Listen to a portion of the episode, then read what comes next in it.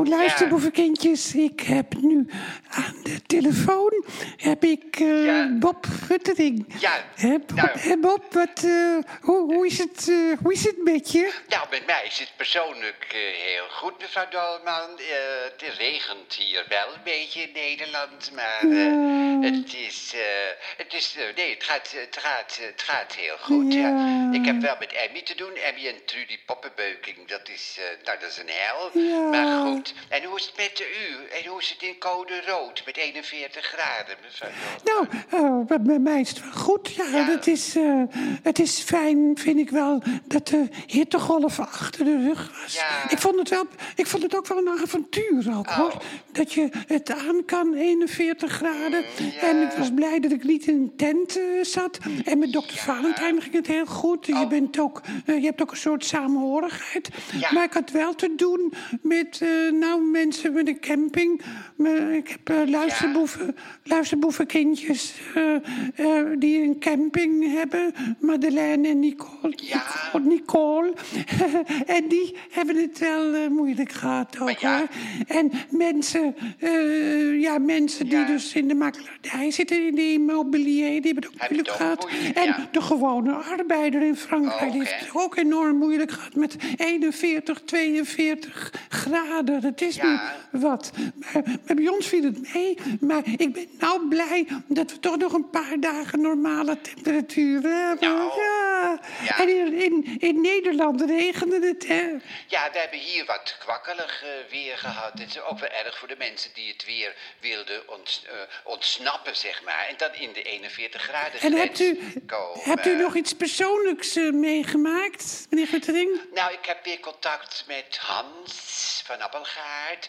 En dat is ook wel nodig, want ik moet me ook kunnen uiten in verband met Oh. Emmy. Omdat Emmy dus zo uitgewoond wordt Ja. door Trudy Poppenbeuking. Nou ja. Ja, het is niet, het is niet mals ook hoor, wat er met mijzelf gebeurt. En hebt u, Ja, als ik, als ik u even mag onderbreken. Ja.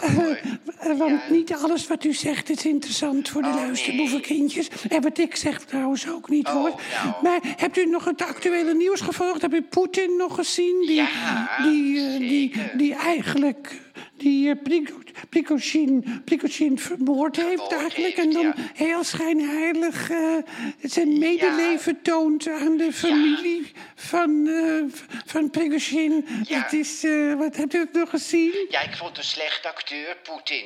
De schijnheiligheid droop er vanaf, vond ik hoor. Dus, Ja. eh, ja. En wat vindt u ervan Ja.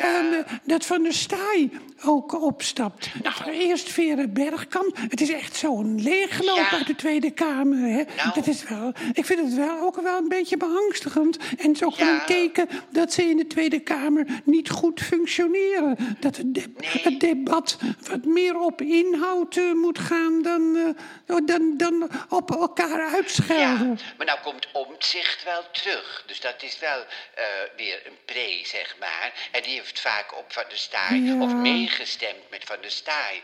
Dus ik denk dat dat misschien Ah, wel nou, wat weer- leuk om trouwens Ja. om zo even met u te praten. en even even het nieuws, nieuws door, door te te nemen, zo samen. Hè. Want, want ik vond ook zo erg, die Tijl de Dekker, die wielrenner, die Belgische wielrenner, 22 jaar en al dood door een, door een, door een ongeluk gewoon. Hè. Ja, dus ja. niet eens tijdens een koers, maar, maar gewoon in het dagelijks leven.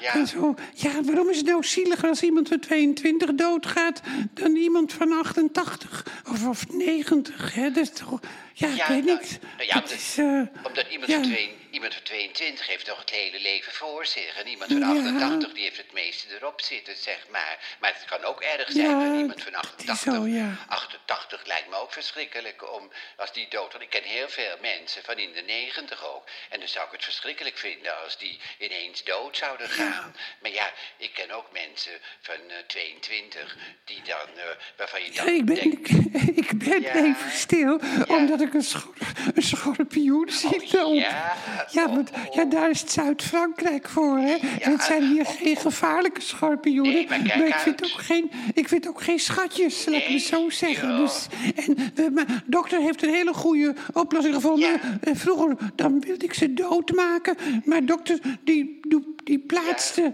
in een stoffen blik, gewoon in een stoffen oh, blik. En dan maken die schorpioenen zich heel klein. En dan kan je ze gewoon zo naar buiten brengen en weer de vrijheid geven. Dus dat, nou, eh, dat maar goed, maar eh, nou meneer Guttering, eh, ik kom maandag weer terug. Nog een paar dagen hier. Ja. En ik wilde toch ook nog even tegen de luisterboevenkindjes zeggen... dat ik het zo fijn vind dat ze luisteren.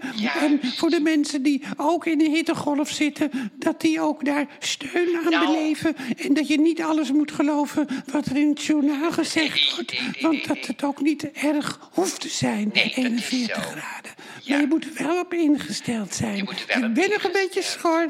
Ja. Maar dat komt door de hitte. En dat gaat vanzelf weer over. En waar ik me enorm op verheug... is op de windvoorstelling. Maar doelman brengt warmte in de donkerste dagen van het jaar. En dominee Greb, dat wijst de weg naar een evenwichtig 2024. 2024, ja. Ik heb er zo'n Ja. zin in. En dokter nou, Valentijn ook. We zitten, Ja. we zitten ons al helemaal op te laden. nou, Oh, ja. binnenkort volgt er meer nieuws. Nou, Eh, en Bob, nog een hele fijne periode. En hou je taai, Ja, en ook, En graag tot, eh, tot, eh, nou ja, tot gauw in Nederland ja, dan. precies. Nou, dag, dag, luister, dag lieve luisterboevenkindjes. Dag, waar ook de wereld. Luisterboevenkindje Margot, luisterboevenkindje Nick, Ja, luisterboevenkindje niet allemaal op, Johnny, hoor. luisterboevenkindje Petra. Nou, zo kan ik nog wel door blijven gaan. En Marion ook natuurlijk India. Tot de volgende keer. Ja. Dag, Dag. dag. Dag, dag.